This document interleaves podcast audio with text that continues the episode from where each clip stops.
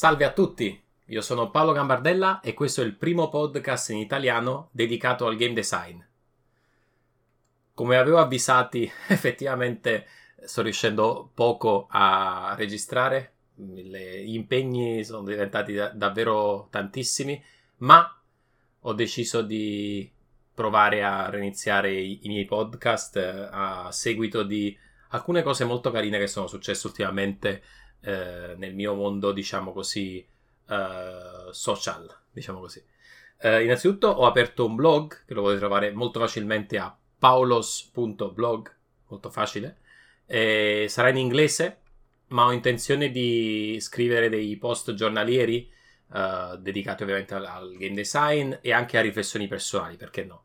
Uh, l'intenzione iniziale è quella di scrivere un post breve al giorno, ragione per cui aspetto anche i vostri commenti e i vostri suggerimenti.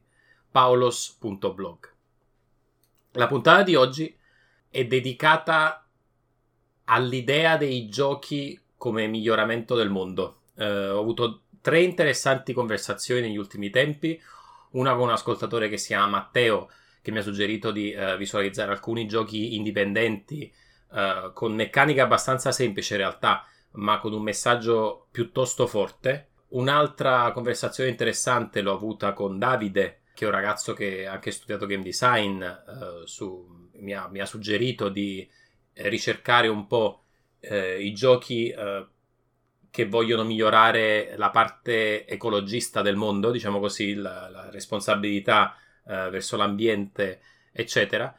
E un'altra conversazione interessantissima l'ho avuta con Marco, che è un eh, UX design lead uh, alle poste italiane, che tra parentesi ha fatto un'interessantissima presentazione nell'ambito del VUD di Milano 2021 sulla digitalizzazione laterale su approcci diversi di design nel, nell'era post-Covid. Davvero molto interessante perché ha a che fare un po' con quello di cui vogliamo parlare oggi, che sono i giochi per migliorare il mondo. Quindi non perdiamo altro tempo e iniziamo!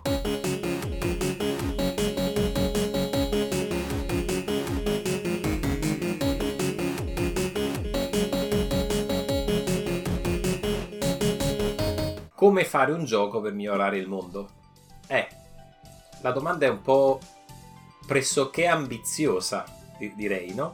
Eh, già formularla eh, dà il senso del peso e della responsabilità eh, delle cose. Quindi vediamo di scomporla in, in sottoproblemi. Il primo problema ovviamente è come fare un gioco e quello dovrebbe essere il primo problema di ogni realtà che vuole fare giochi a prescindere dall'obiettivo reale della stessa. In realtà potrebbe semplicemente fa- voler fare giochi per generare molti benefici, ad esempio. Altre realtà, dall'altra parte, vorrebbero fare giochi per dare un messaggio importantissimo al mondo o per migliorarlo, come abbiamo detto. Migliorare il mondo può significare voler migliorare la coscienza delle persone, quindi cercare di passare, trasmettere un messaggio che migliori uh, certe attitudini delle persone, Migliorare potrebbe essere semplicemente che tu giocando praticamente aiuti a delle cose. Ci sono alcuni giochi che condividono parti dei benefici, eh, diciamo così, con, con, realtà come organizzazioni non governative, enti di beneficenza, al fine di, eh, appunto, di migliorare le condizioni di queste realtà. Il primo problema comunque è fare giochi, nel senso qualsiasi realtà che inizia voler sviluppare videogiochi anche se il, l'obiettivo può essere dei più nobili, secondo me deve concentrarsi innanzitutto sul tema fondamentale di riuscire a creare giochi divertenti, giochi buoni, giochi che abbiano un appeal con le persone. Il pubblico sta aumentando e differenziandosi sempre di più, ragion per cui è necessario come prima fase creare una squadra capace di imparare realmente assieme e di volere rispettare dei valori comuni per arrivare all'obiettivo di innanzitutto saper fare giochi. È quasi assurdo pensare che con il primo gioco di una qualsiasi realtà, magari con due o tre freelance presi di qua e di là, si riesca a creare eh, il videogioco di successo. È molto difficile, è quasi impossibile, io non lo consiglio. Quello che consiglio è centrarsi come prima cosa a creare una squadra capace di fare giochi, di farli e di completarli. Quando si ha questa squadra, la squadra potrà essere capace di imparare quali sono i giochi che sono più giocati. Questa è la prima fase, imparare a fare giochi e capire come fare giochi, come chiudere i giochi e capire come fare giochi fase 2, giochi divertenti che piacciono alla gente. La fase 1 è meglio che sia uh, garantita da un cuscino economico perché normalmente dura abbastanza tempo. Quindi molti per esempio pensano di investire dei soldi personali, altri uh, cercano investitori, altre persone lavorano per clienti, comunque in generale si deve considerare che c'è un tempo uh, medio per arrivare al successo. Solo dopo si può arrivare a pensare di ok, ho un gioco che funziona, magari questo gioco ha creato una comunità, questa comunità potrebbe essere sensibilizzata verso certi argomenti. Gli argomenti possono essere, per esempio, come suggeriva Davide, il rispetto per l'ambiente. È una cosa che si fa, è una cosa che succede, una cosa che è possibile, assolutamente, ma dobbiamo stare attenti anche noi a dare l'esempio, a mio avviso. Se tu vuoi fare una compagnia di mobile games, per esempio, giochi per cellulare, questi giochi vuoi che poi diano il messaggio uh, di rispettare l'ambiente, non puoi pretendere che questi giochi siano costantemente, ad esempio, connessi ad internet, generando traffico su internet, perché questa cosa contamina. Non puoi pretendere che questi giochi corrano solo sugli dispositivi dell'ultima moda, perché avere il dispositivo dell'ultima frontiera della tecnologia costa, costa all'ambiente, pesa.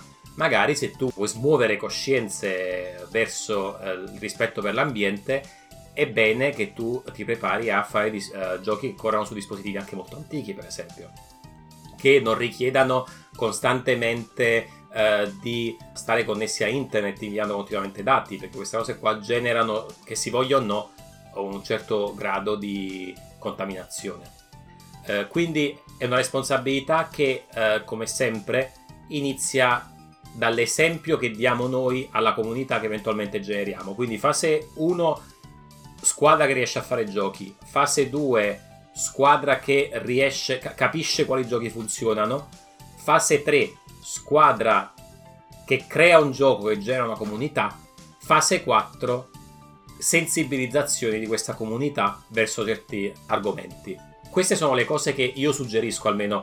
Se voi ne avete altre in mente, potete scrivermi e ne parliamo e la prossima volta sarò lieto anche di condividerla con, altri, con le altre persone. C'è tutto interessante da fare e questa è una cosa che io do, do a tutti i designer, a prescindere dalle loro diciamo, vocazioni, se è semplicemente una passione passeggera o se per esempio vorrebbero dedicarsi a questo nella vita, è evitare di uh, giudicare le cose, perché tutti nel fondo vogliamo migliorare il mondo a meno che non stiamo parlando di qualche psicopatico che esistono, sicuramente stiamo vedendo sempre di più casi anche nel settore del videogioco. In generale le persone che si dedicano a questo hanno sempre una voglia di migliorare le cose del mondo, migliorare in qualche modo l'industria, migliorare anche il mondo, cioè noi vogliamo, noi esseri umani vogliamo vivere in un, un mondo che sia bello, è una cosa normale. Eh, quindi evitiamo di giudicare magari chi si sta dedicando a nuove tecnologie, come ad esempio le tecnologie delle criptomonete, gli NFT. Cerchiamo di valutare eh, le cose da un punto di vista più analitico, uh, senza perderci troppo in chiacchiere o valutazioni sommarie di tecnologie che in fondo non capiamo, eccetera. Questo è, un, è anche un primo passo importante per arrivare realmente a generare cambi significativi nel mondo. Con questa puntata vi invito a vedere il blog che ha solo un post uh, il momento in cui registro questo, questo podcast ha solo posto, ma mettetelo magari nei, nei preferiti. Sto pensando anche di attivare una newsletter e di attivare anche altre iniziative, ve ne, ve ne parlerò. Se avete qualcosa in mente potete scrivermi come sempre. E vi ringrazio moltissimo per l'ascolto. Iniziate a creare giochi e fate giochi che migliorino il mondo. Arrivederci.